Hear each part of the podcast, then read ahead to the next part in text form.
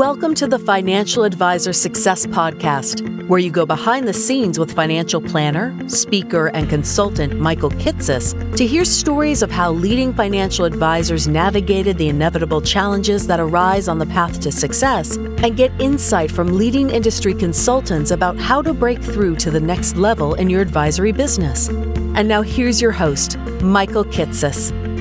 Welcome, everyone. Welcome to the 172nd episode of the Financial Advisor Success Podcast.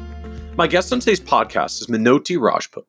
Minoti is the founder and president of Secure Planning Strategies, a hybrid advisory firm based near Detroit, Michigan, that oversees nearly 300 million of assets under management for 350 client households.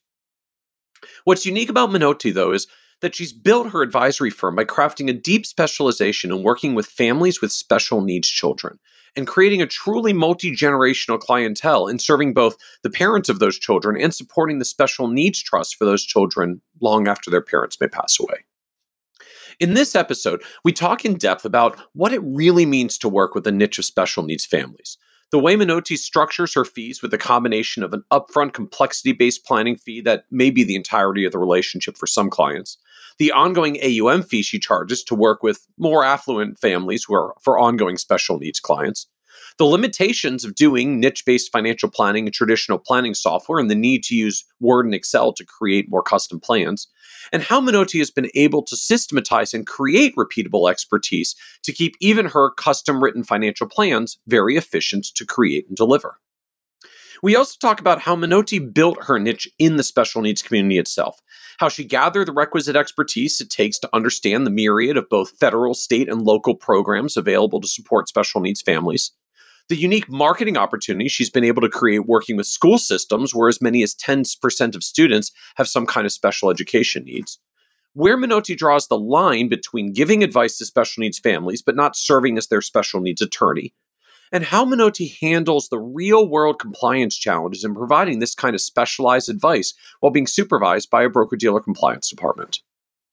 And be certain to listen to the end, where Minoti shares why, even though she's gone deep into the specialization of serving special needs families successfully, she still keeps a client base where almost 50% of her clients are generalist and not niche clients the most misunderstood aspects of what it takes to be profitable and grow scalably when serving a niche clientele like special needs families, and the resources she recommends, including books to read, organizations to join, and designations to pursue for other advisors who want to pursue such a rewarding and fulfilling niche as well. And so, with that introduction, I hope you enjoy this episode of the Financial Advisor Success Podcast with Minoti Rajput. Welcome, Minoti Rajput, to the Financial Advisor Success Podcast. Thank you, Michael. I'm honored to be here. I'm very pleased to be here.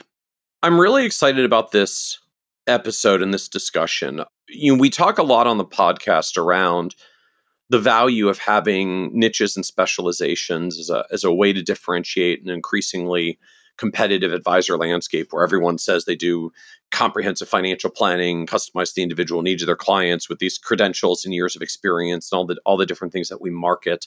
But for a subset of people, you sort of forming into niches or specializations is not just literally like I have a business strategy where I'm going to specialize in these clients so that I can distinguish myself from the crowd. We do it for much more personal reasons and, and much more of a personal mission. And I know that you have been down this journey with a practice that specializes specifically into working with special needs children or i guess even special needs families and all the challenges that happen for the whole family. And and so i'm i'm excited today to talk about what to me is just a really powerful niche not just for the business opportunity that I'm, I'm sure we'll talk about as we go of differentiating yourself in a crowded advisor landscape but to me, this is an area that gets into just the the purest aspect of why we are advisors and why we try to help people and the incredible helping impact that you can have when you specialize into families that have some very unique and challenging and complex needs. So tell us a little bit about the the business as it exists today. Like tell us about your advisory firm and just what you do in practice. My company is Secure Planning Strategies that I started 10 years after I started in the business. So in 1990, Secure Planning Strategies was created. And today we are three partners. We have two young advisory associates, and in total, including our supporting staff, we are 10 people in the office. We are always a generalist first. I always say that you cannot be a good specialist unless and until you have a very strong foundation of hmm. being a traditional or a generalist advisor. So we balance our special needs practice along with our general practice very well and yet very carefully. So over the years, both sides of the business have grown. And today I'm in the mode of my succession hmm. planning with one of my advisors who has been with me for 20 years. And then also that's Mehul Mistry, who is also my nephew, but also Eleanor Ho, who her practice and my practice, we merged about almost nine years ago as part of the bigger picture because we were reaching a level where two advisors were just not going to be enough to manage the capacity in the office.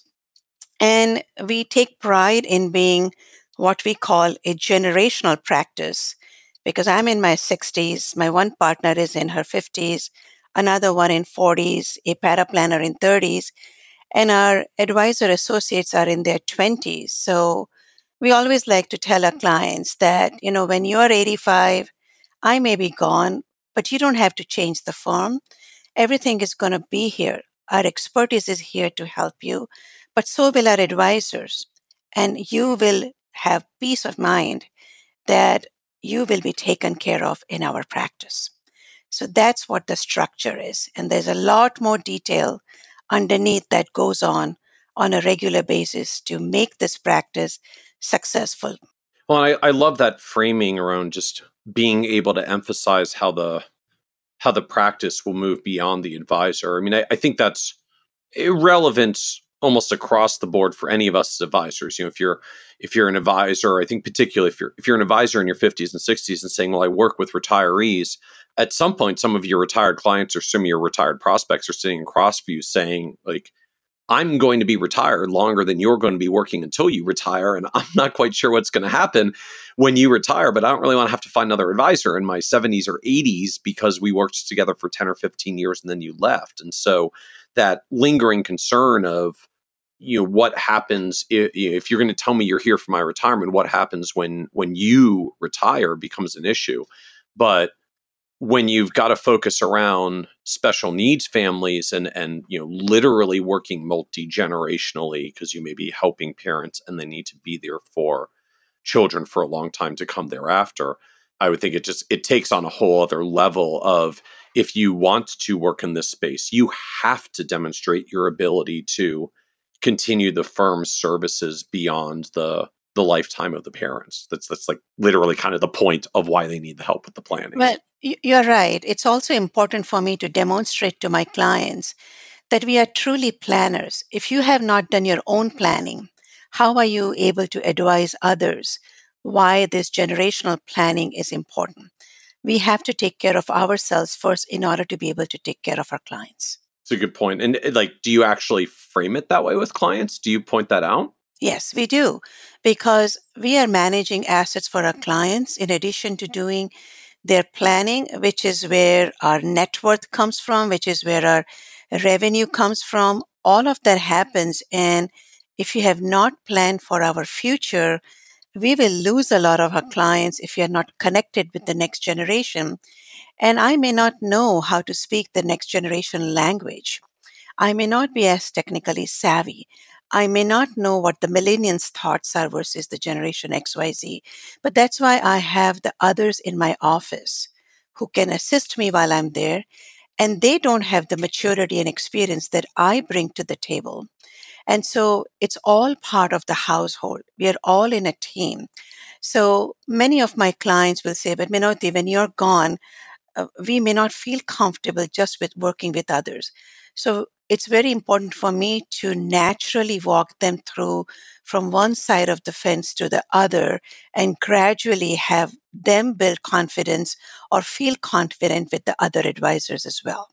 And so, how is that done in practice? That joint meetings? Is that like you do everything in teams? How are you actually trying to promote that kind of cross connection to younger advisors in the firm? So every single meeting has at least two advisors. And now that we have advisor associates, even though it may seem like a crowd, but one of the advisor associate is also present. They are listening, they are taking notes, and then we are letting them do the planning and they are watching us how we are presenting it to them. So this is a process, but we, for the last three years, every single case is attended by at least two advisors. And so help us understand overall size and scope of the firm. I, I, don't know if you measure by number of clients or assets or management or revenue, but but how large is the firm overall? So currently we manage uh, as far as assets under management are concerned, we have somewhere around 370 million assets under management.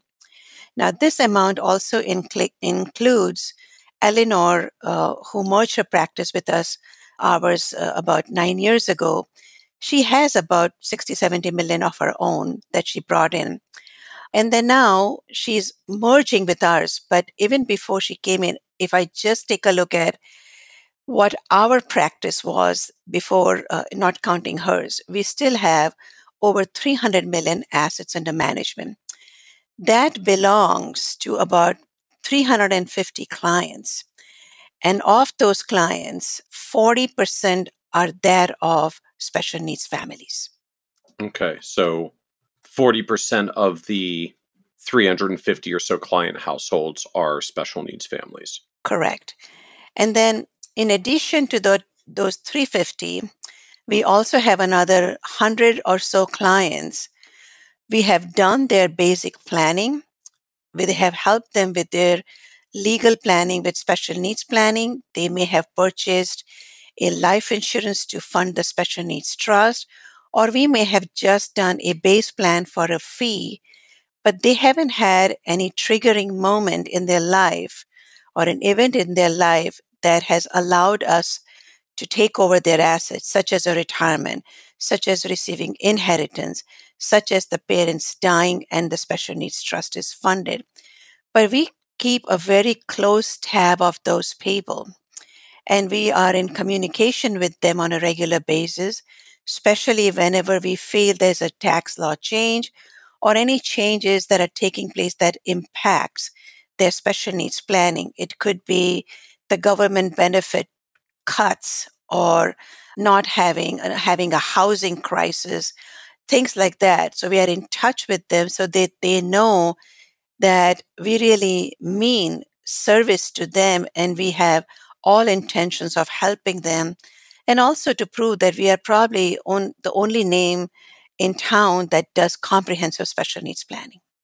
So talk to us a little bit about the what this model looks like in practice. Like, are you still predominantly doing assets under management? Are you charging separate fees for planning as well? Do you have other fees for special needs planning? Or are you like also implementing the insurance and the trust and compensated for that? Like, what does this look like from a business model perspective? So, we are a hybrid practitioner uh, financial planning firm, which means we have a broker dealer relationship because of some of the products that we had used to implement our plans in the past, such as annuities and things like that. As far as investment management is concerned, we are strictly fees. We always do a basic comprehensive plan first, irrespective of whether it's a family with a special needs child or a traditional family. And, and or in, in terms of traditional planning, we still have certain specialties like pre retirees or retirees with certain net worth or assets available to manage, or small business owners or uh, women in transition. Two out of three advisors here are women. And so we feel, feel very strongly about educating women and making sure that they are they feel confident about money matters. So wherever we have these clients approach us for planning, whether it is from a workshop or a referral lead or observation from just the community and so on. They get a questionnaire first, they send it to us completed. We go over that in the consultation and we assess what's involved in that and we offer to do a plan for them and we code a fee for them to do that plan. And they give us all of the data, their existing legal documents, business plan, financial assets and tax returns and all of that. And if it's a special needs child, we go into far more details about the family situation, about the disability of the child, the ability and inability of the child, and and we, we can talk separately about just the special needs aspect of planning. But in general, we get all this data and then we create a plan. So over the years, I have recognized that I can use a lot of different uh, planning software tools and so on. But at the end of the day, what really works is plain layperson's terms planning that's presented to them. So our plan really incorporates their family description, their objectives, and their objectives when they come in, they say, okay, I need to do special needs planning for my child. But they don't recognize that all aspects of their family and financial life are connected with each other. So we lay out the objectives. What should be the objective in the risk management, in the cash flow, in the investment analysis, retirement projection, estate planning with focus on special needs planning. And then we focus on their cash flow, what their current living expenses are, income is, and what is the discretionary income. It's very important to us to know what the discretionary income because if we make certain recommendations on funding strategy for a special needs trust, we have to know what their ability to do so or if they're not if they're not funding their retirement plan adequately we have to know what their ability to do so because if in their retirement they are not taken care of financially how are they going to extend the financial security to the next generation? So all of this analysis is done and then we present it to them we make the recommendations and we give them the options. Do you get it? How can we help you? We give them a few days to think about all these things, have them send us in detail any questions that we can answer for them. They always have the questions of how are the assets managed? What is your fee structure? How often will you see us? How often do we have to update our legal documents? Will you hold our hand on an ongoing basis? We address all of those issues and then they will say, yes, we want to move forward.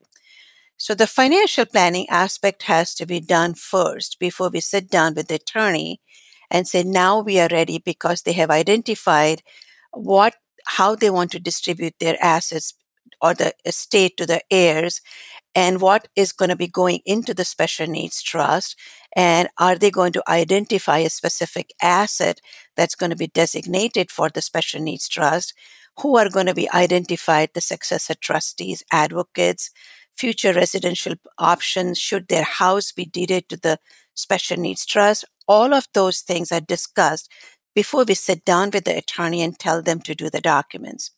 Once the documents are done, we always get copies of the documents sent us electronically. And then we make sure that all of their financial assets are connected with their legal documents and then we also let them have a meeting wherever it's applicable with their adult children to let them know what their role is going to be in the big picture. And then we meet with them on a regular basis. If we take over the assets, we have to meet them in the first couple of years, maybe once every six months. But after they have gotten familiar with the whole pattern, maybe once a year, but have number of conversations per year or invite them to other workshops that we do. We always do educational workshops for our existing clients. So they are invited to that to keep them up to date on what's happening in the economic world as well as the special needs world. That is our process. Interesting. And so help me break down a little bit more sort of what you do initially and what you uh, what you do and charge for initially versus ongoing. So everything from kind of initial survey and consultation until you present the plan, it sounds like is stage one and there's a planning fee for that. And then if they decide to work with you on an ongoing basis, that moves into an assets under management world if there are assets available to manage. And if not, they just stay separately tied to your firm through emails, communications, workshops, and then may become an AUM client in the future. The fees are charged based upon the complexity of the plan. That is not our primary revenue source necessarily, but we don't want a client to think that they can pick our brain, spend our time, and walk away, say, I don't want to do anything. So we charge a minimum of $2,000 for an average plan. Their investment analysis is done through taking their statements, running through Riskalyzer, Morningstar reports, and we identify to them what the challenge we see, whether they are just a product based um, asset management, just buying a whole bunch of mutual funds or target dated funds. We point out to them what their fees are. And because they are not retiring for just two people, how the long term growth has to be primarily a focus because they cannot just think about, okay, I have enough and that's going to last me because they're planning for three people's retirement or sometimes more than three people. Their objective has to be redefined and their portfolios have to have risk management tools to overcome the volatility. So the analysis part is detailed and we spend time for them. Have we charged less than $2,000? Yes. If their, put, if their situation is far simpler, then we have charged occasionally also maybe $1,500, $1,200. But whenever their situation has been very complex, like they have a business and their mentally ill son is involved, but the mentally ill son is also receiving government benefits.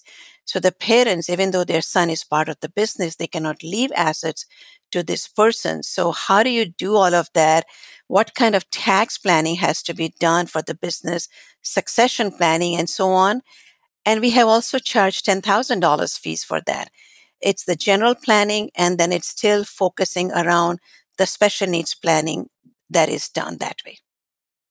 And so, as you're doing this sort of complexity oriented fee, how, how do you come to a number? Is this kind of a gut feeling from you? You get you you see the information, the survey, spot some concern areas, and just having done this for a long time, have a good feel for how complex it's going to be and what the cost is going to be, or do you have a like a specific structure you know if you're a business owner at a thousand dollars if if you know you have this situation at five hundred dollars and and kind of complexity calculator it up how does how do you get to a a number when you've got a range of you know twelve hundred to ten thousand dollars it's a combination the estimate comes from the gut and I've been in business 40 years and I've handled a lot of different complexities and simple plans. So I'm able to assess how much time it's going to take, how much calculation it's going to take.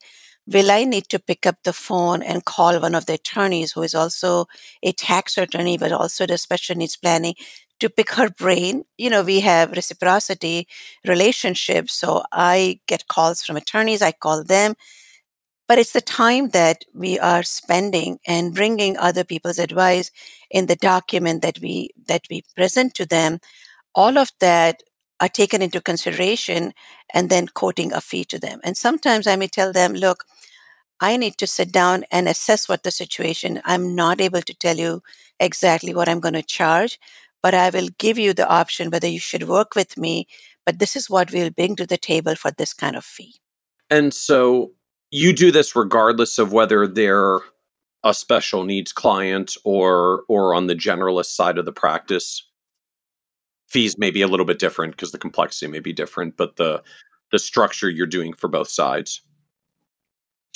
And so if they decide to move forward after the initial planning process, then what does that look like? Do you have versions with ongoing fees for people that have ongoing special needs questions but don't necessarily have assets? Or is it all an assets under management structure once they go through the initial planning process?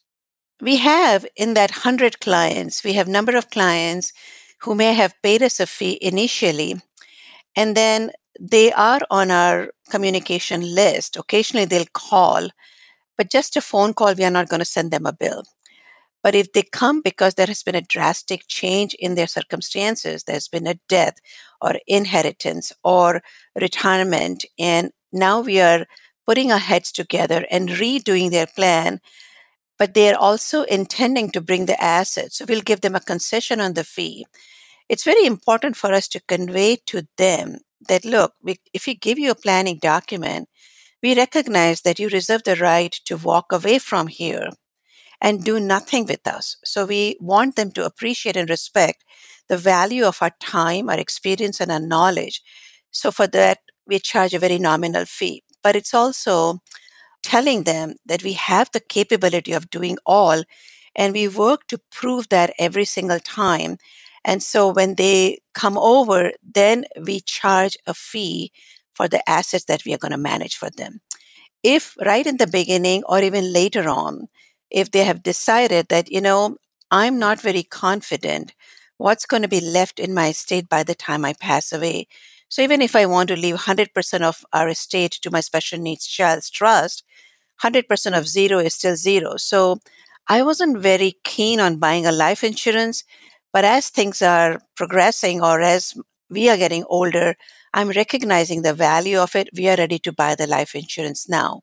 We will get compensated for that implementation of that insurance in the trust, whether they did in the beginning or even later. And so, because of this varying complexity, even on an ongoing basis, do you end up with different AUM fees for special needs clients versus other clients, or is it a uniform fee schedule across the board? No, our fees are uniform across. We, for a regular traditional clients, uh, non special needs clients, we have a requirement of a minimum, minimum of a million dollars for asset under management. We will uh, have a concession uh, for the special needs family, but it's still minimum of five or six hundred thousand dollars. The reason is the strategies that we use, uh, we can't do the right thing for small amounts of money. We need certain minimum to do the right thing. So that fee is uniform. For the first $2 million, our fee is 1%. But we use strictly third party managed portfolios. And majority of our business is through investment platform, basically. So whatever is the additional management uh, manager's fee or custodial fees is in addition to that but we bring in value in terms of how we select the managers and what our diversification is and also what our diversification in management style is so we feel that over the years, you know, having been through 2001 and 2, 2008, and, and first of all, 1987, all of those, and a whole bunch of clients retiring at the same time, facing the vulnerability of the market, we have stepped back and come up with conclusion as to, in our minds, what works and what doesn't work and what we are comfortable with. So we are very happy with what we do in terms of assets under management and how we present it to our clients and what works for them as well as for us. So I'm I'm struck just by the the discussion around you know as, as there's more and more focus in our advisor world around fees and and we start adding more layers you know uh, platforms have their uh, fees. We may start seeing custody fees begin to emerge.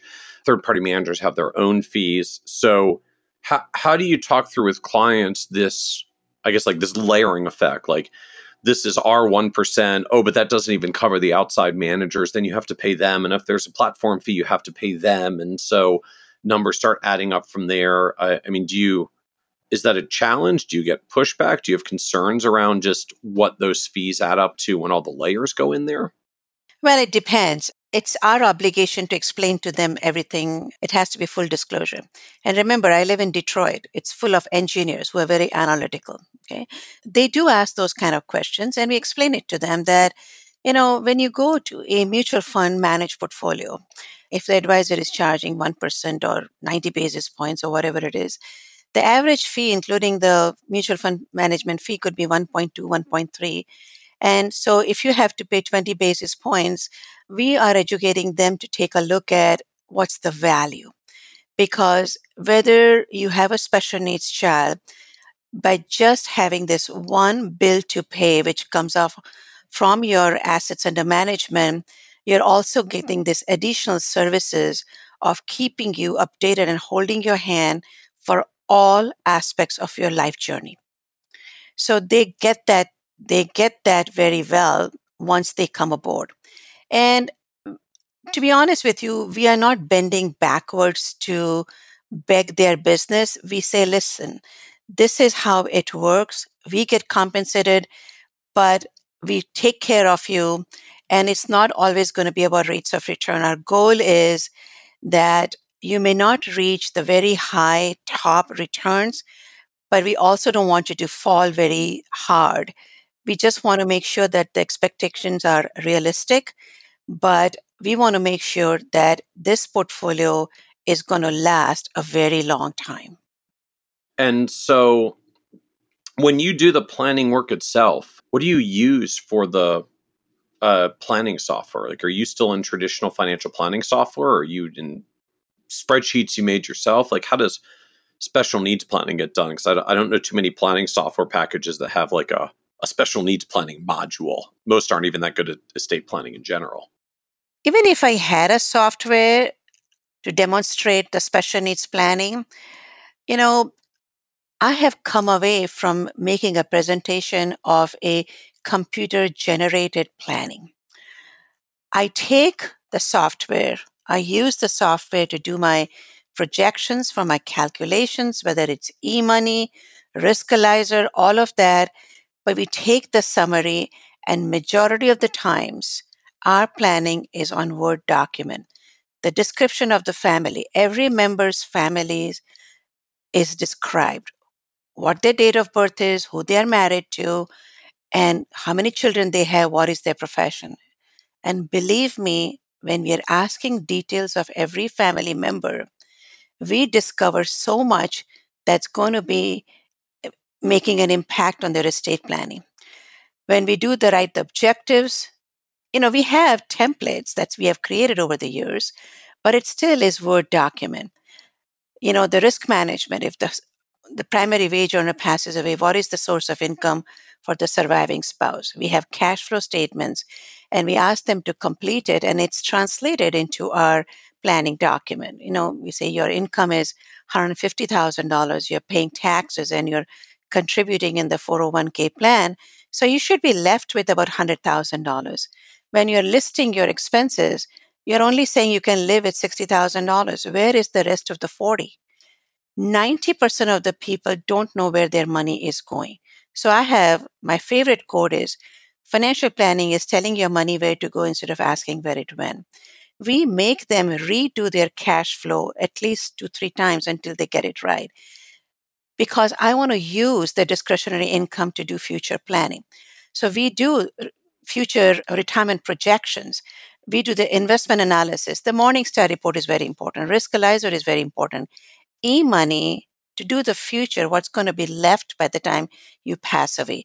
And when the tax laws changes, we have to implement that to make sure what the tax impl- implication is. So it's a combination of tools that we use to make the presentation that's easy for them to understand. Sometimes the husband just gets it because he's more savvy, but we want to design the plan for the partner who we recognize may not be that financially savvy.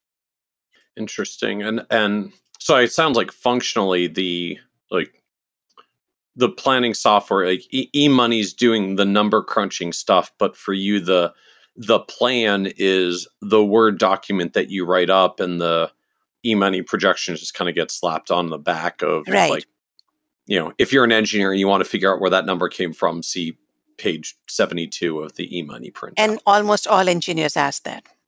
Mm-hmm. But but you're building primarily custom Word documents. Yes, you're right. Every planning is customized.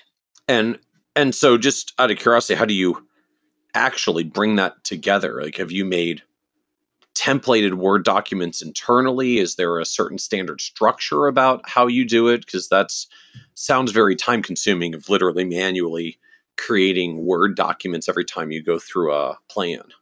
It could be. My younger associates here occasionally do cut and paste, but special needs planning is not standard planning. It is customized planning.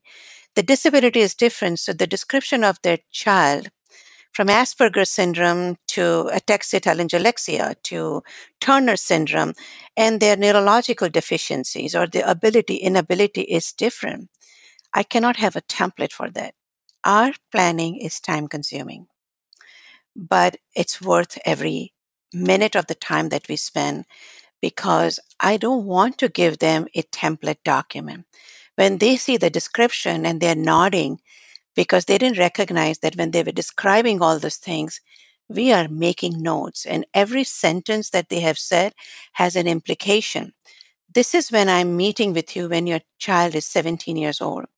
I'm meeting with you again when he's 26, about to leave high school here. And now, do we see any progress? Has he gotten a job?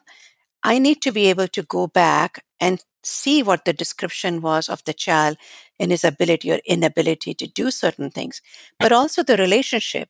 In this last few years, the older sibling was in the university, was calling on a regular basis to check how the brother or sister was doing, now has moved on with his job to California. His wife is not very warm person. And they were hoping that son to be the uh, trustee but now he's that far. He doesn't even know on a regular basis what's going on with the medicaid benefits in michigan. Is the daughter the younger sister is more capable? I have to know all of these things in the beginning and an ongoing basis. I may not be able to accomplish all of those things on a standard template planning document. And so how do you manage this from a business end that just you're emphasizing the the sheer time consuming nature of all of this work particularly for special needs situations that have a lot of complexity associated with them where you know your you said your your average planning fee still may only come in in the $2000 range. Like how do you just handle this from a business perspective all the all the time intensive planning work for uh, a somewhat limited dollar amount? So we are not necessarily taking 40, 50 clients a year. We are very aware of our capacity issues. We are very profit oriented. You know, our expenses are only 30 to 32%, not counting our draws for expenses to manage this.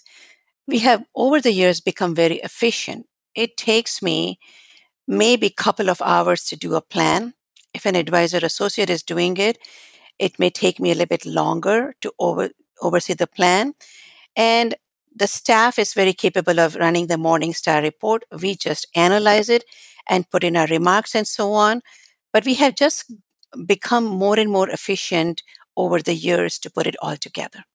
Well, there is an interesting effect to me that that emerges for firms with this level of of depth and expertise around a specialization, which just even as unique as every client situation is, like when you when you're seeing your you know 50th client with Asperger's or your 30th client with Turner syndrome, at at at some point you are familiar enough with the issues and dynamics that are at play that there isn't much for you to research there isn't much for you to look up. It's mostly just taking the client information in and applying all the all the knowledge in your head to start crafting observations and recommendations. And so what what may otherwise be an incredibly time consuming process for the average advisor because in essence we have to teach ourselves the solution and then figure out how to communicate it and convey it to the client.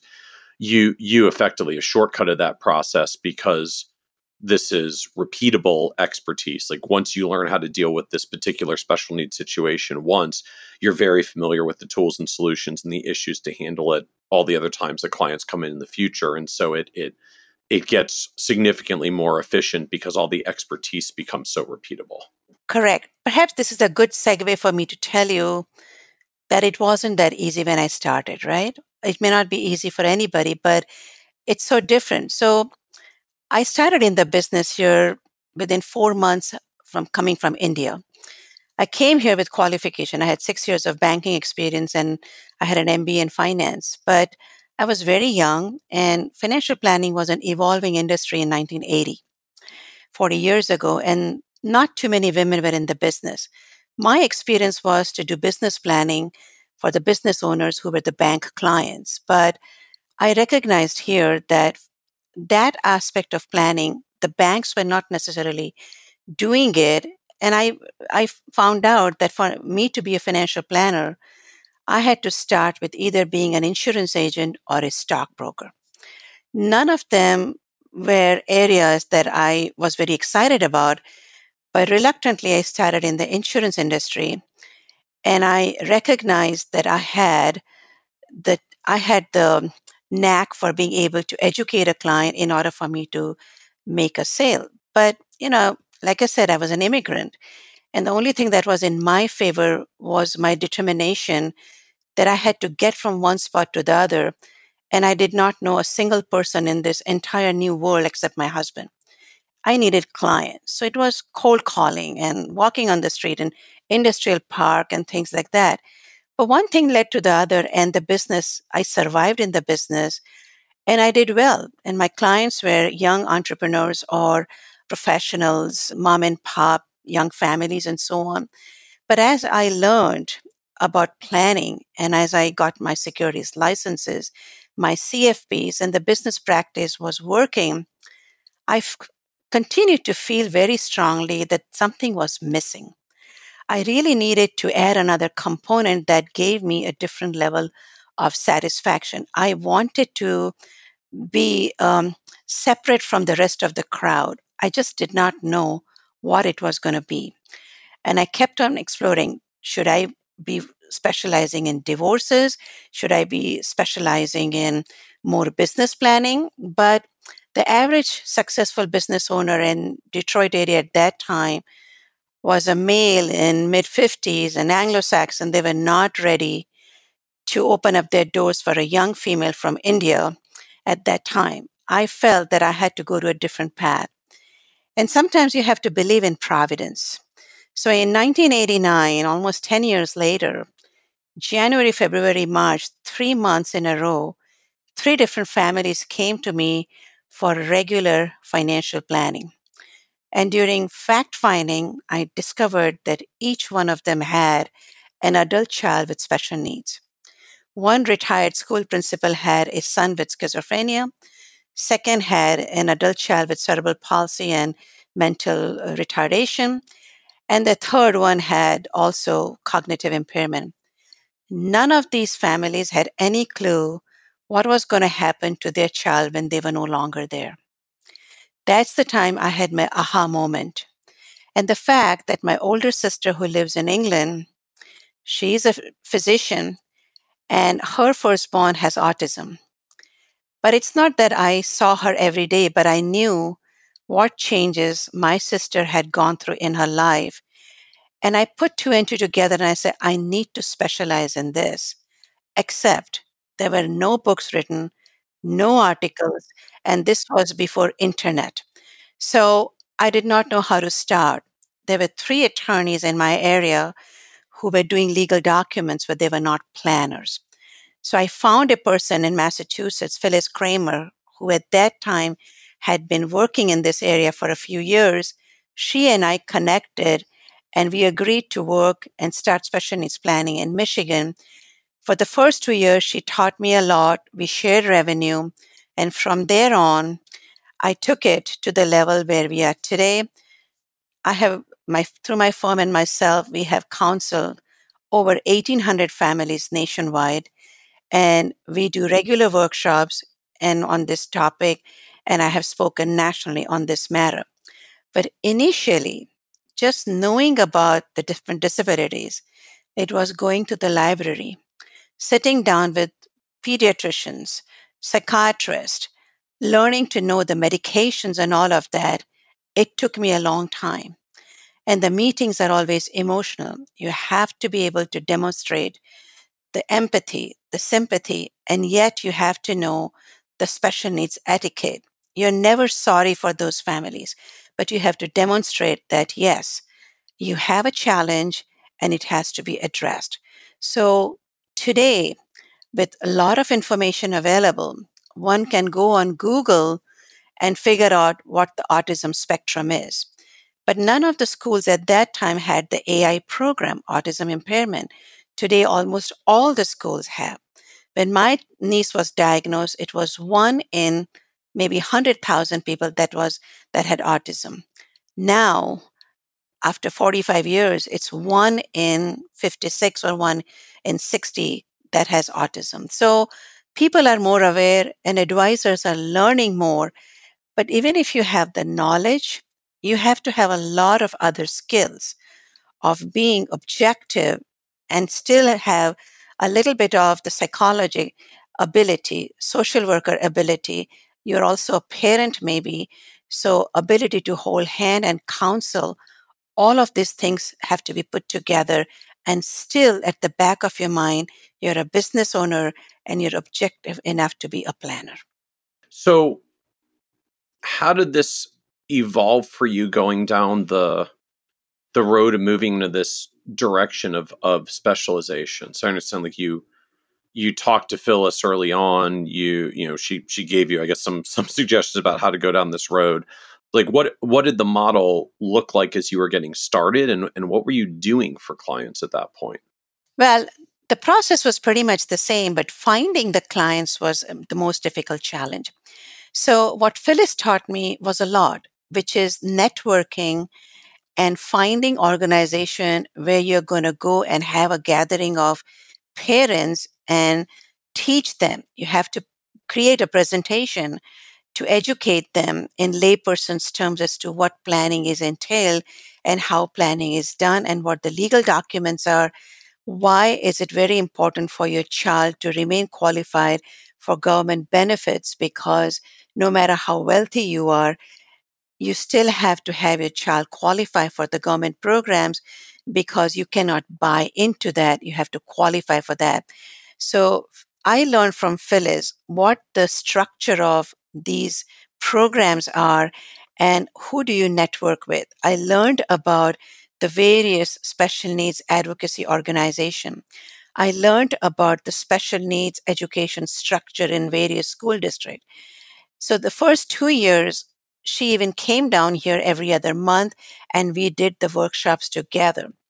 The first two workshops we did was one of the organization called in that particular county, the ARC.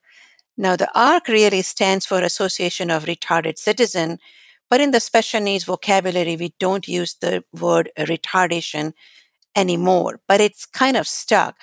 I remember that that evening we had 70 people who attended our workshop. The very next day, we spoke for the Association for Mental Illness, again attended by 60 people, all older people who were over 55, 65 people. They had never heard anything about long term planning, and majority of them had done no planning whatsoever. So again, majority of them came for consultation. And I was at that time not knowing where this is going to lead. I couldn't do 100% special needs planning. It, I also had to remain a business owner, pay the rent, pay the staff, and still take a salary home. So I continued to also do my general practice, but worked very, very hard. I was working many hours those days to just establish, but found out where I could get the list of various organizations, entities, understanding the school districts and what is the definition of, of uh, disabilities and what was the American Disability Act and what's IDEA, meaning the Education Act uh, uh, and the different schools and so on, what's in IEP school report. It was a learning process. I would say it took me good four to five years to really feel confident that I can handle it all by myself. And it wasn't going to be just, okay, I'm going to get back with you. Let me read up a little bit more on that. So over the years, now I can pretty much, from the back on the back of my hand, I can tell what the various disabilities entail. But every once in a while, I'll have something that I've never heard of, and then I may still have to look up, but there's so much available now on the internet. And so, so in the building years, it sounds like it was this is going to take a long time to build the expertise. So I'm going to continue with my generalist practice while I'm also building deeper and deeper into this into this specialization and working with special needs families because it just it it took a long time to get ramped up between the planning strategies and, and I guess figuring out how you were going to market into the community. Right. So initially, any school district we approach that we want to do this presentation, we just got a yes right away. And so I remember from 1990 to up until maybe three, four years ago, we were doing 14, 15 workshops a year. We would have six or seven before June, before the schools closed. And then September to November, we would pack in another six to seven. And we would have sometimes it'll be attended by five people, sometimes by 30 people. You know, we had a system to call them and to follow up. And after three or four calls, if they didn't come, they would just go back in our filing system and say, okay, we'll touch base with them in another year to see. And if nothing happened, we just close that chapter. Now, you know, we are reaching to a level where I don't feel that I want to do more than five or seven a year. But they are organizations that we do repeatedly and they're attended by 30 to 50 people. And they're very successful and our closing ratios are very high. It's a very successful special needs practice and very well recognized, not just in our area. I uh, published a book. Um, I authored a book in October 2018. You wrote a blurb on my cover. Oh, absolutely. On that, yes. It's not just a story about, it's not a book about just how to do planning. It's got a chapter on that, but so it's a composition of several families' true stories and each family is different and these are stories about families their uh, their challenges in raising a child with special need and their trials and tribulations and each family with a different special needs child different diagnosis and different economic uh, statuses it also includes families or, or professionals who have dedicated their lives as a physician or as a special ed teacher or stories about families who have lovingly adopted special needs people. So that was my gift back to the community because I personally feel I'm very blessed to have entered into this specialty, but I've also accomplished a lot in terms of what I have received from them and what my career path has taken me over the years in this as recognition, emotional satisfaction, it has given me a lot of intellectual stimulation and also quite a bit of financial rewards. I'm I'm struck by just the sort of the unique nature of what comes in marketing around this this kind of niche and specialization that you know when you talk about like going into school districts and offering to do educational workshops around school districts i think for most advisors like that is not necessarily a typical place that we would go to prospect or, or would be hard to get the foot in the door would be hard to to convert people into business. But uh, the nature of having this particular focus like yeah i get it. You know the families with special needs children are often still in the public school system they're very anxious about what they do and how they navigate the system to ensure their their children are well taken care of and so it has a a very natural kind of pain point and challenge point for them that gives you an educational opportunity to work with the school district, get in front of them, just do genuine educating and helping them. Because we know at the end of the day, many of them are going to need more and additional help as well. And that's going to turn into business opportunities. Right. So the school districts were my beginning, and other than some of the advocacy organization who provide services to this population, but every single child with an established diagnosis of disability age 18 is a very uh, important age because that's when they start the government benefits. You want to catch them before that, educate them as to what you need to be aware of in order for your child to qualify for SSI Medicaid. What are you going to do about the health insurance? Because Medicaid is not going to pick up everything you want to continue your child on your employer provided health insurance, not just because they are a student, but because they have an established disability. And then Michigan is very blessed to have special education until age 26. The federal government doesn't mandate special education beyond 21 or 22. So, of all the other states in the union, the kids have to be out of the school at that age. And then where are they going to go and what are they going to do? So, majority of the schools have what we call a transitional living arrangements under which, for example, in the state of Michigan, Michigan Rehab join hands with the school system to talk about training for these now adult children over the age of 18 as to what their job skills could be. What can they be trained for?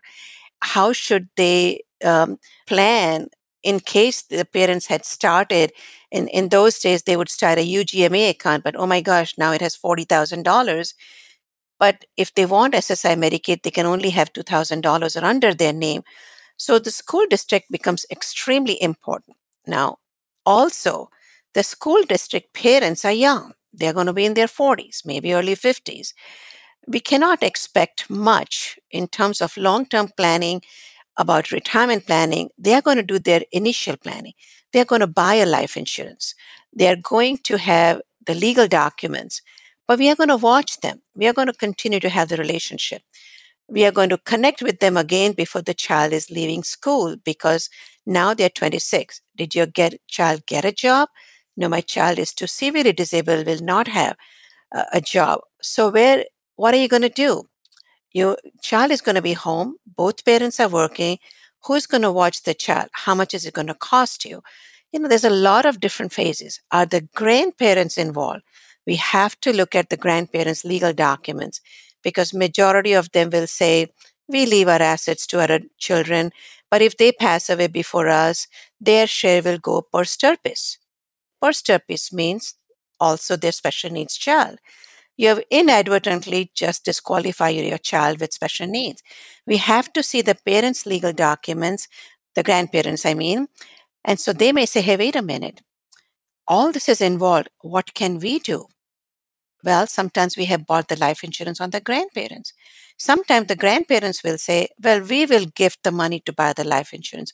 Oh, by the way, I don't have a financial advisor since we are all family, can you also look at our documents and our planning? We have gotten so many indirect clients as a result of the special needs sources. And, and I guess again, that's part of keeping the balance between the specialized practice and, and the generalist, and just the effect. Like eh, if, if they're good, eh, if if Minotti's this good with the complex situation for you know the this special needs child, like she's going to be great at mine. I don't know. I don't have, I don't even have that much complexity. Like it'll be wonderful. I, I can, I can imagine clients crossing over very comfortably on that dimension. Right. And, you know, Michael, over the years, I have just learned my talk differently with different people. I don't have to make things this complex for a person who have simple situation, but but as we know, as as as time is going by, we are recognizing people are living longer and longer their life planning. So, you know, special needs planning has given me the experience and the expertise of being a very good life planner, having the skills of making complex to making it simple.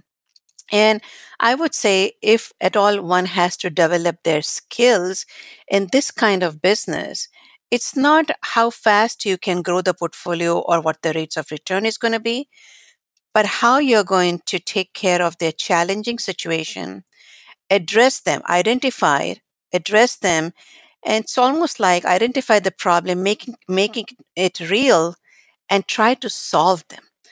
And they recognize that that we are problem solvers. It's not always about assets under management. They automatically flow in when you recognize them as people and identify their problems help me understand a little bit more around just the business development and kind of the the the volume. You you mentioned one point you've collectively worked with 1800 clients over the years and I know you've been doing this for a number of years, but that's still a really big number for just the the number of clients to go through and and and work with. So help me understand a little bit more where the opportunities are coming from me? Is this just all like 14 or 15 workshops a year and you've gotten really good at them and you know because you're in school districts kind of by definition like children graduate and move on new children come in and, and go through the system. So there's always a steady flow of new people coming in and just regular workshops in school districts for several decades has produced all of these client opportunities? Or are there other ways that you're you're getting chances to work with people in the niche So let me correct myself. I have counseled 1,800 families. I haven't done planning for everybody and I have kept them as clients. So a very large percentage of people will come for counseling. So I recognize the challenges on a very simple situation. I can spend 35 minutes and tell them what to do. These are people who do not have practically anything. And they come, but they still have to do some basic planning. On a yellow pad, I can draw the picture of what their legal document has to look like. And they have no finances to deal with, but they still have a child with special needs. And I will tell them what to do. And I also have relationship with various attorneys who will give them a deep discount and do a plan for them that is absolutely necessary. A lot of those are included in the 1800 people. A lot of people also have a simple situation where it may take me an hour. And although I have the ability to issue them insurance, I may choose not to because it's time consuming for my back office. But I will connect them with somebody who can do their insurance. Same thing if they have just $150,000 assets to manage. I have spent time with them, just, just tell them what to do, but handed them over to other advisors. But so those are included in the 1800. As I said, in my office, in my books, I have 250 clients that that have become clients that we have chosen to keep them as clients. Over the years, we have lost some clients. Parents have died. The trust is funded, but maybe the son and daughter, other children live out of state. We have chosen not to work with them. So we are very careful what we take on. We don't want a whole lot of funded trust with $250,000, which when I am exiting, my office may not be able to manage. So those clients who are part of our office today, of our practice today, are all clients who have a fair amount of assets or who will have a fair amount of assets eventually. So I guess just part of the dynamic of working in this in this area is look there are sadly uh, uh, families with special needs children up and down the income and wealth spectrum if they're more affluent and want and can pay for ongoing services and support from you you may work with them as clients if there are people that either don't merit that kind of relationship because they're not that complex or just don't have the financial wherewithal for it your your framework is I will try to at least counsel you. We can have a brief conversation. I will give you everything I've got to get you on your way. But like that's what I'm going to do and then I'm going to free you out and and and then that's the end of the relationship because I just can't afford to do this from a business perspective to serve that client on an ongoing basis. I have defined what type of clients fit in my practice. I have to get emotional satisfaction from service every client. I have to get intellectual stimulation, but also they have to be financially rewarding. I will stay committed to the special needs population irrespective of their financial status. I will hold hand. I will direct you to a nonprofit entity that can do work for you. I will give you that much time, but I may not be in a position to take you on because there's nothing to take on at the moment. If you ever came back because you fit in my requirements because you got an inheritance or because things change, I'm not going to take you just because you have assets.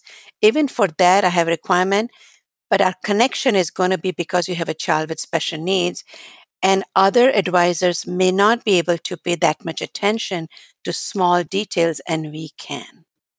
And I guess, again, part of the part of what facilitates the ability to do that up and down the spectrum is being so deeply into the specialization for clients that end out not having a very significant amount of complexity, you really can get a lot of very constructive advice out in a relatively short conversation because this is your specialization, this is what you do, and it doesn't take much research. So you can get them some actionable recommendations and move on from the conversation relatively quickly. Yes. Yes. But the the three criteria you said were or e- emotional satisfaction for working with them, intellectual stimulation for working with them, and that it has to be financially rewarding for the firm as well. At the end of the day, I'm still in the business. And I'm not a nonprofit, although I give a lot of time away. I speak in places with no charges or fees for that. So those are my contribution to the community. But when it comes to people's planning who need the planning, are willing to pay for my expertise, I'm the businesswoman here. Interesting. And so is that how you think about this just kind of the the balance, the tension between this is a community in need regardless of wealth, but I need to run a business that has just certain financial requirements around compensation, ability to compensate staff in turn that you kind of balance out like these are the clients I'm going to work with for profit to do the business.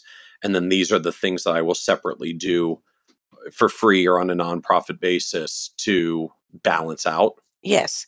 Because when I run the business, I want to make sure that we are paying the rent and we are funding our uh, defined benefit plans and the staff is getting compensated correctly, where everybody's benefits are intact. And at the end of the day, I'm maintaining the value of my company so that I can retire ultimately in a healthy way. All of those things I have to wear the business person's hat. But I still want to give. And so I have a family foundation. Every year, I give a fair amount to special needs organizations. I speak in many organizations and do pro bono work that is in addition to what I do for special needs families. And so do you actually set goals or structure or time for yourself? Like I'm I'm going to do this many clients on a pro bono basis or I'm going to do this many engagements for for free or uh, I mean just because uh, I'm assuming the requests for your time never end. Like a lot of people in need. So how how do you draw these lines of how much you're going to do for free versus how much time you're going to spend on called the the core business itself. So Michael, I really don't need to identify it that way. So for example, if I have done 5 workshops from February, March, April, May and there are 22 people who have signed up for consultation, maybe 5 will become client. And those are the clients who meet our criteria, but all 17 others who have signed up, maybe five will not even show up. But the remaining people will get our time. So if at all somebody has come and I have quoted them a fee of $1,500, and I recognize that their planning was a lot simpler, I may just charge them $1,000. But then I also see a family who have very little means, but by just turning them over to an attorney on a, or, or just drawing the chart on a yellow page and say, go do it, may not be enough because they still have some complex situation. I may still do a plan and not charge them anything. So I never know how many situations will be there given what I call my seminar seasons. There may be five pro bono, there may be none, there may be five profitable clients. It's just every time it's different. And so, what does this look like in interactions with special needs attorneys and other people in the system as well? I'm, I'm imagining at some point there's just kind of a legal challenge of when when are you when do you pass being a financial advisor and into you know, what lawyers do in unauthorized practice of law if you go way too far. How do you draw the line between where does your work end and where does a lawyer's work begin? And for an advisor who's looking at this like how do you know where to draw the line so you don't go too far into what the lawyers do? It's a very good question. So every planning document has a disclaimer page that although because of our specialization we had to bend backwards to learn to read the documents and separate, set apart from the wrong documents or poorly drafted documents to the right documents, we are not going to create your documents, but we will make recommendations. In the estate planning section, we have a chart of what we see the trust documents is going to be like. And over the years, we have developed relationships with attorneys who specialize in this. There are there are different kinds of attorneys, and I can talk a lot about that our good experience and our not so good experience. First of all, we only want to work with attorneys who respect what we do and our knowledge and our expertise. because sometimes an attorneys may say, Well, what do you know? You're a financial planner. So we want them to respect for what we have earned in terms of our experience and, and the respect that we demand. But honestly, every advisor in my firm, we have really worked very hard to be able to read a legal document and be able to identify where things are not right. And then from that, after identifying and now having worked with all of them who specialize in that area, we identify which attorney is going to be good for which law firm. For some of the families, it's very important for us to identify attorneys who also know how the community mental health system works here. If they have to fight for the child's right, why did you discontinue the Medicaid benefit of this person? I want the law firm who have maybe social workers or, or people who have social security experiences in their staff. Where I have difficulty is working with law firms where we are experts in special needs planning. You can do a decent document, but when a family is in a challenging situation after they receive government benefits, they really don't know much.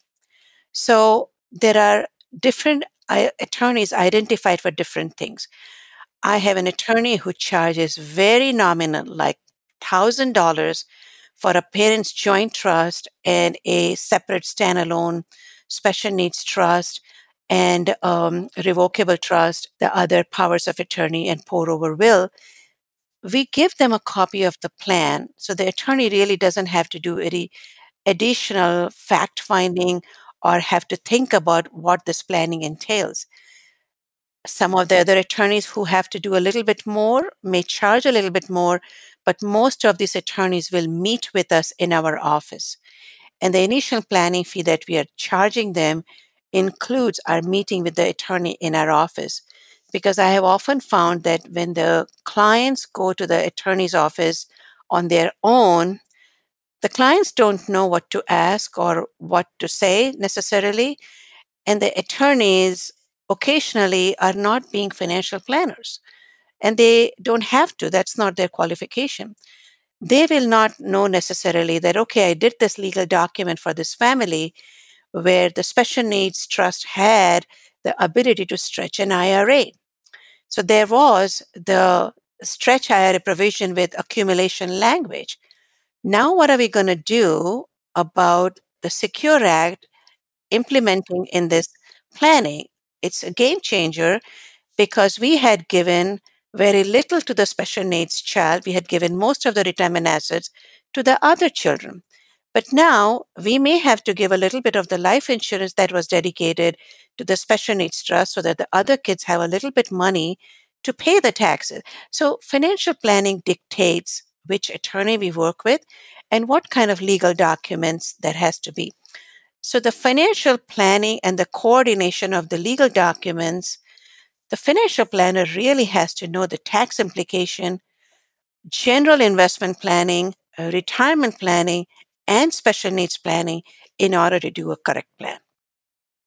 And so, help me understand kind of going back to the earlier discussion, what leads you to be anchored in doing this in a in a broker dealer or in a hybrid situation is is part of the model also the implementation of insurance end because i'm assuming a lot of special needs trusts end out with insurance or is like do you view that as part of the business model or or is the broker dealer just from legacy business of things that you did in the past? Like how does that fit in? What works for someone that wants to specialize in this space and still be able to build a business out of it so it's a combination. There is some legacy business, but we still believe that in, uh, annuities have a place if a family doesn't have pension plans, they need some guarantees. But sometimes we generate new business in annuity matters. So, for example, recently we had we are in the process of doing planning for this family. We made the presentation this family has investments worth about $4 million. About $1.4 million is in annuities that he bought himself. And he had bought that just for tax deferral. And so now he's saying, How do I take this distribution? Because I have almost $800,000 worth of gain in there. So he's struggling to see what he can do with us in terms of relationship, or is it just going to be a one time planning fee and directing him, him to the attorney to do the legal documents? And he's questioning me, tell me what questions I should ask. And I gave him a long list. How do you want to divide your assets? His one son in law has made millions in the technology business. What asset do you want to give her? Your other daughter is doing well, but nothing like the older sister. And then you have a son who is bipolar, who is living at home with you. The simple thing that most people say, I want to treat my children equally. Well, equal is not always equitable. Do you want to also divide the annuities to the special needs trust with one third of the gain to be taxed by an irrevocable special needs trust when the parents die when everything about $13,000 gain is subject to the maximum taxation? Do you want to give that to your daughter who already has a tax problem? Do you want to, what do you want to do with the annuity? Do you want to cash them in? That doesn't make sense. Well, there is one annuity company who can 1035 exchange all of that, and you can start taking a distribution but by making your special needs son as an annuitant and the beneficiary of the special needs trust, it can be like a pension plan in the trust. Some of the income will be taxable, some of the income will be return of principal. So you have to know what products are available. And even though we are not going to get upfront commission on that annuity, it still is a broker dealer product. Okay, so we have to keep our doors open to see what will fit in. And the second thing is, I really don't want to be dealing with compliance issues. I'd rather pay something to somebody who takes care of our compliance issues and also approval of some of the managers that we use on Envestnet and so on. I don't want to be bothered with that additional work. So I do have to ask from the from the flip side though, like how does broker dealer compliance work when you are doing this level of analysis and counseling and advice in a in a special needs area? You know, I know a lot of broker dealer departments get you know the only thing that makes them more nervous about advisors trading close to tax advice is advisors trading close to legal advice. You are really in depth straddling all of those in a hyper specialized area. So is is is compliance around doing this level of in-depth planning work in, in such a specialized area a, a challenge from broker-dealer compliance perspective? Well, they are. They have to be. And we have to be very compliance focused. We will not do anything that will be against the law or compliance challenge. So everything in the documents really says that this is to be verified by an attorney. We are advising you based upon our knowledge, based upon our experience, but the taxes have to be done by a CPA. Also, the legal documents will have to be created by an attorney. We can only make suggestions and, and recommendations for you. We are very, very, very aware of this. And in our planning document, we have one full page of disclaimer on this. Any workshop that we do, any planning presentation we do, we have disclaimers on all of that. Okay, just just recognizing like the end of the day, we, we are not lawyers. Like that's okay. We add value here. Here's the great stuff we do, but making it crystal clear to people like we're not a lawyers, this is not legal counsel. Yeah. And and the interesting part of it is that the attorneys have the JD designation but so many times they know so little about the financial matters uh, and, and, the intricacy of that that they can create a document that may not necessarily work with the financial assets that these families have. So it's a team approach. It's a team approach of a good attorney and wherever it's applicable, a good tax person And sometimes, if we have to choose a non family trustee, we have to make sure that what their experience and knowledge is and what their commitment is going to be, what the cost is going to be.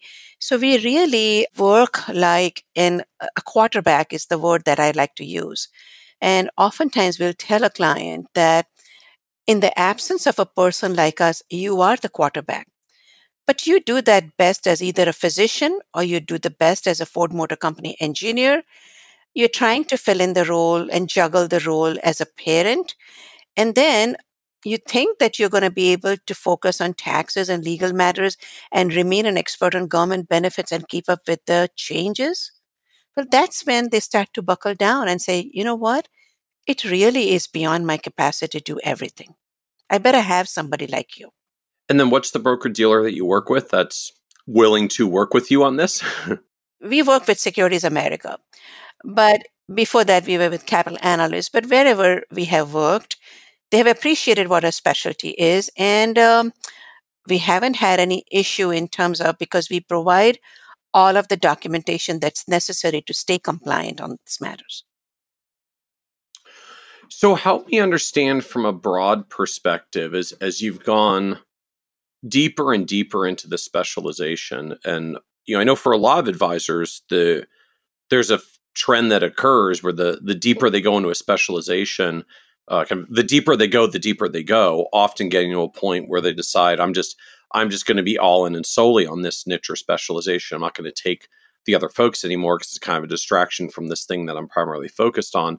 You seem to have a very conscious, deliberate focus to keep the business roughly 50 50 between special needs families and your and your generalist clients. So can you talk to us a little bit more about just the the decision to keep the split, how how you balance that or uh, just how you think through keeping one foot on each side? You know, for all of us, a work a person who works and has a family we try to keep work life balance. When when you retired you try to keep a balance between what you do in terms of activities and your volunteer work and so on. Life is always about balance and more so in working with families who come with a huge emotional baggage. When you sit down with those clients in order to demonstrate or feel the empathy and the sympathy, you really get very emotionally involved. At times, you're also dealing with difficult parents.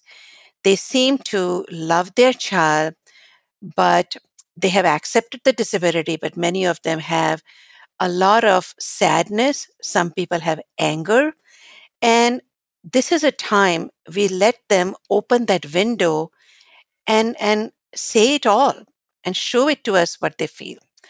And so if I have to do that five days a week, three appointments a day, that would be quite emotionally exhausting.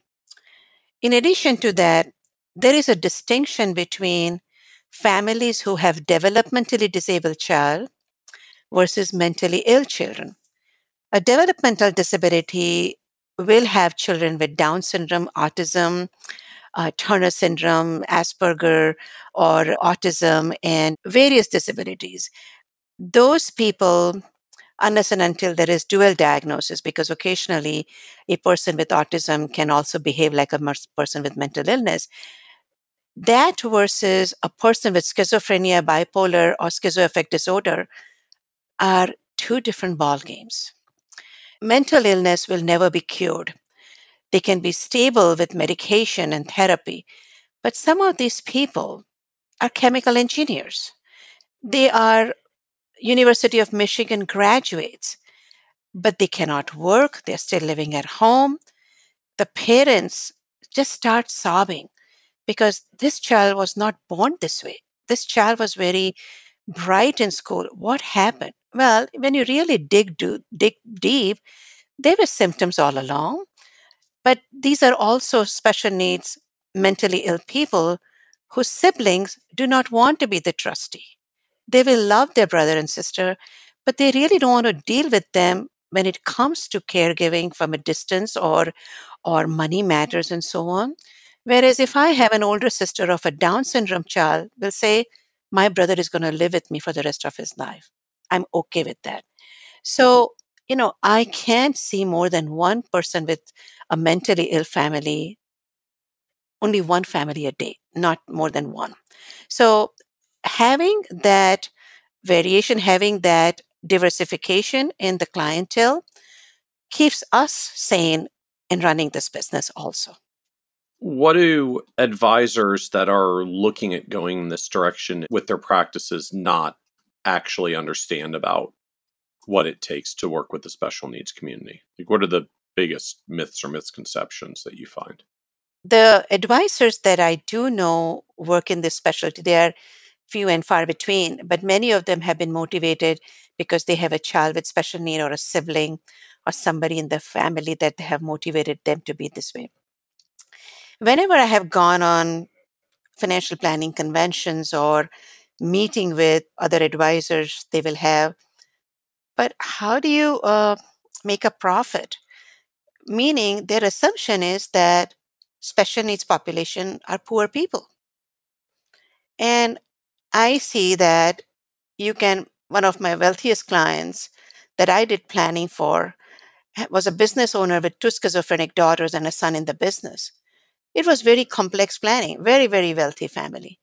And in my book, there's an example of a family, an engineering firm, but the, the, the son had a diving accident and became paraplegic chest below, and he was in an engineering school. And so, yes, there are a lot of families who may not have assets, but we all have to recognize that special needs, there is no discrimination on families by assets, basically. So one has to recognize that there is tremendous opportunity in serving a population that really needs good advisors. And you can, if you keep a balance, and if you take a handful of clients who can fit in your model, and do a handful of clients planning on a pro bono basis, you will feel very grateful to have served this population and still remain profitable. So I feel that I have my level of success, you know, managing the assets we do, the revenue that we have, the valuation that we have created, and the national recognition that we have got. All of that is because of my specialization. I feel that I'm a better planner because of the opportunity that I got in working with this population.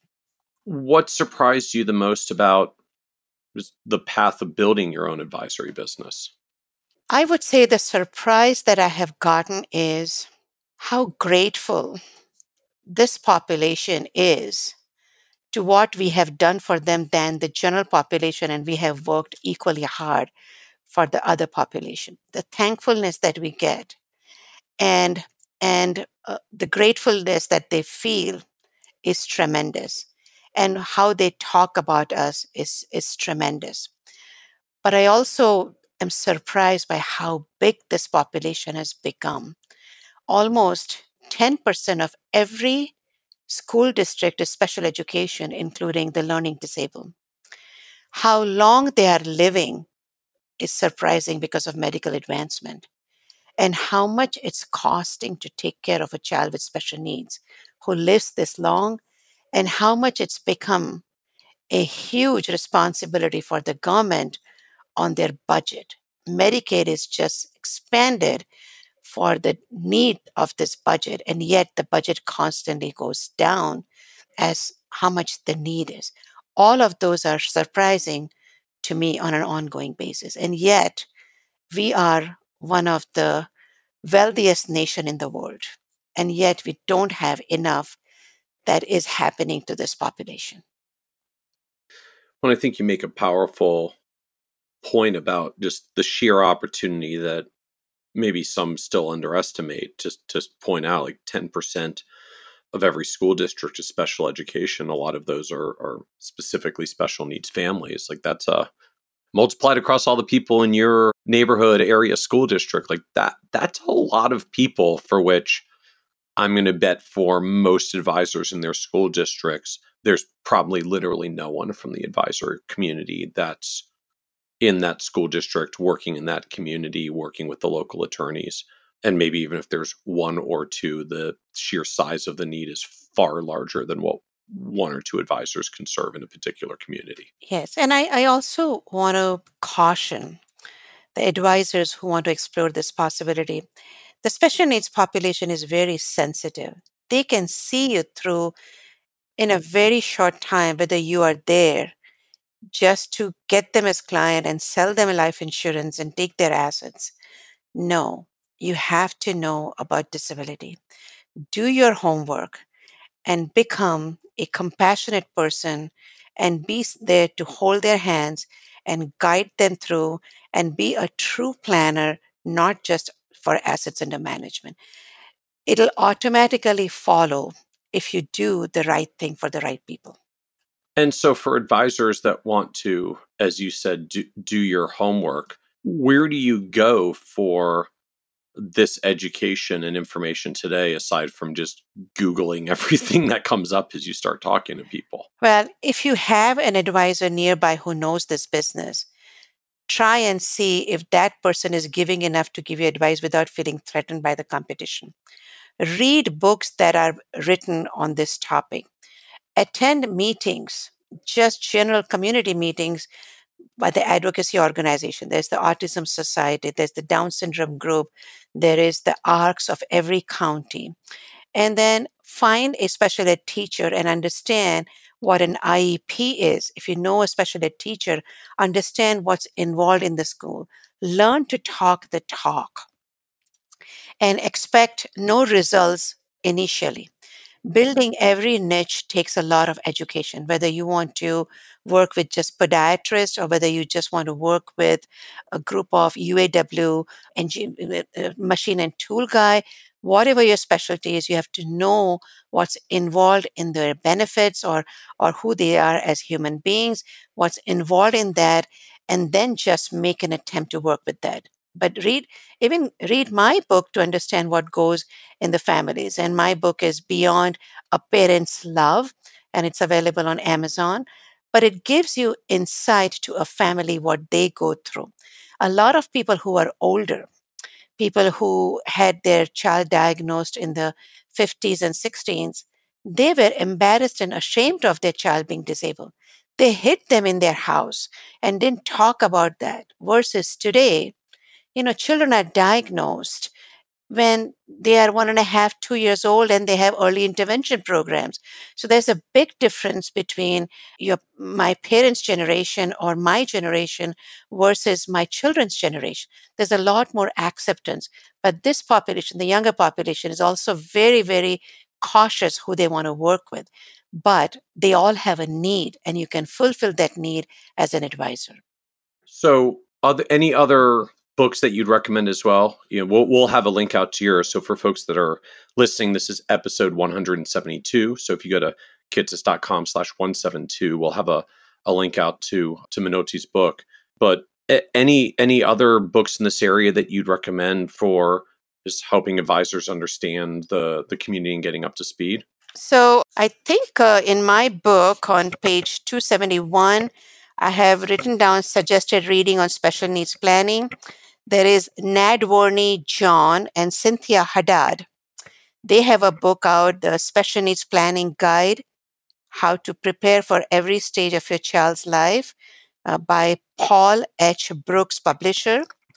There is also Wright Hal, The Complete Guide to Creating a Special Needs Life Plan by Jessica Kingsley Publishers. So, those are a couple of books that I would recommend. And then there's an organization called Academy of Special Needs Planner. Then one can become a member and attend their annual conference. Only 7 to 8% um, members of the 150 members are advisors. Majority of them are special needs uh, lawyers. And then American College has now a designation called CHSNC, Chartered Special Needs Consultant. That will give you a lot of academic knowledge. But the people skills will come one client at a time. Learning the de- details of the various disabilities will make you an expert one client at a time. So patience is important as well. Awesome. And we'll we'll have links out to all of that in the show notes for people are interested. The American College designation, the Academy of special needs planners.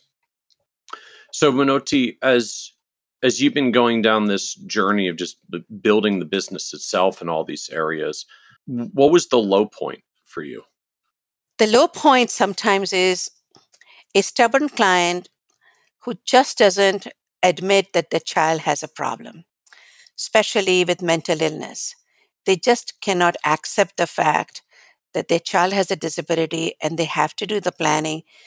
And you wreck your brain. Why can't you get it? Your child has been suicidal. You've just been to the hospital. But the real reason is the parent also know that this child is very smart, has gone to university. The non acceptance of the child's disability, I just can't get it through them. The other concern that I have here is that my partners are committed to doing special needs planning. They have the designation, they work hard on that, they know the law, they know the planning. One always worries I started this from scratch, I have the compassion, I have the patience, and so on. Our business is getting very challenging. The fee is always an issue, and there are a number of advisors who are competing for the business and so on my hope is and their commitment is to continue to do well with this population. But i do i hope that they're not challenged to such an extent that it reduce the load of the work that they have. And once i have retired i'll be gone. But it is my hope and wish that my firm continues to serve this population for the longest time that they possibly can. So as you look back on the on this journey of building the firm like and anything you know now about how you built into the specialization that you you wish you knew 20 and 30 years ago as you were getting going? Yes and no. To a certain extent, I feel that I know more about the various disabilities and people's skills is because I didn't know anything. I forced myself to learn the hard way, and the information stayed with me when you try to do a quick study, it can also evaporate very quickly. But also, I feel that maybe I was a good planner from the beginning, and this specialization taught me how to be, be a better planner and taught me the legal part of it that I would not have bothered to know otherwise. So, as a result of this, this gave me the skills to be a well rounded advisor and also a better life planner. So I feel that if I was, was starting now, I don't know how much patience would I've had because everything is just right available. Oh, I can get to it and I can just read it. Because I learned it the hard way, I spent hours going over legal documents. I spent a lot of time reading in the library about what autism was in the beginning or uh, what is a galactosemia disability is i had to have patience which i feel somebody who wants to learn it quickly may not devote that much time to it. So uh, as we wrap up this is a podcast around success and and one of the themes always is just that the the word success means different things to different people. And so you've you built what certainly anyone would objectively call a a very successful advisory firm with with hundreds of millions of dollars under management in in this specialized area. But how do you define success for yourself at this point? Success in our business is often defined as how much AUM we have, how much revenue you have, the size of the practice, and what number of staff that you have, and so on. I would say financially, this firm is very successful when you look at around what the average size of the firm is.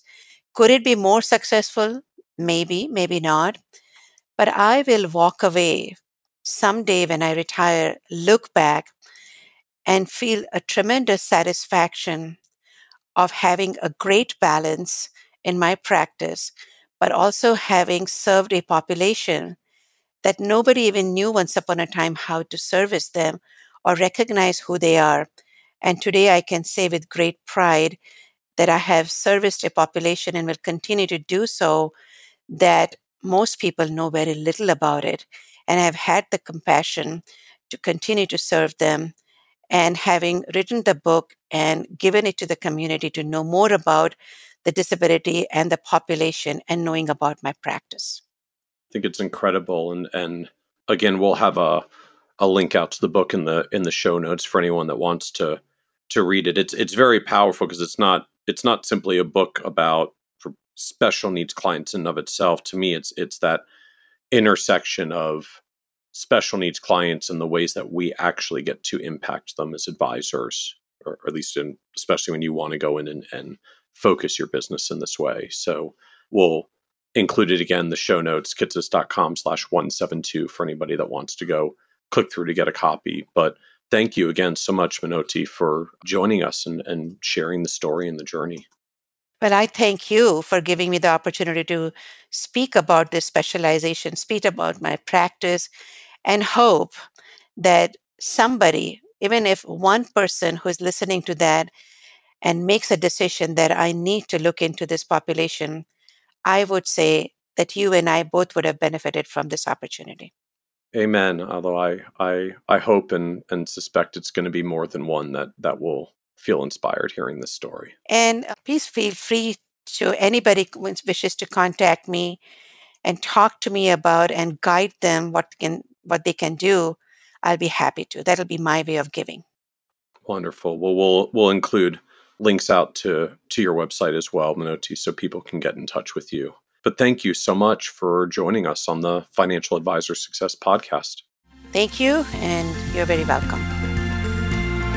Want even more ideas, tools, and resources on how to break through to the next level of success as a financial advisor? Check out the leading financial planning industry blog, Nerd's Eye View, at www.kitces.com, where Michael covers the latest practice management trends and financial planning strategies. And by joining the members section, you can earn IMCA and CFP continuing education credits, along with exclusive member content. Get it all now at www.kitces.com.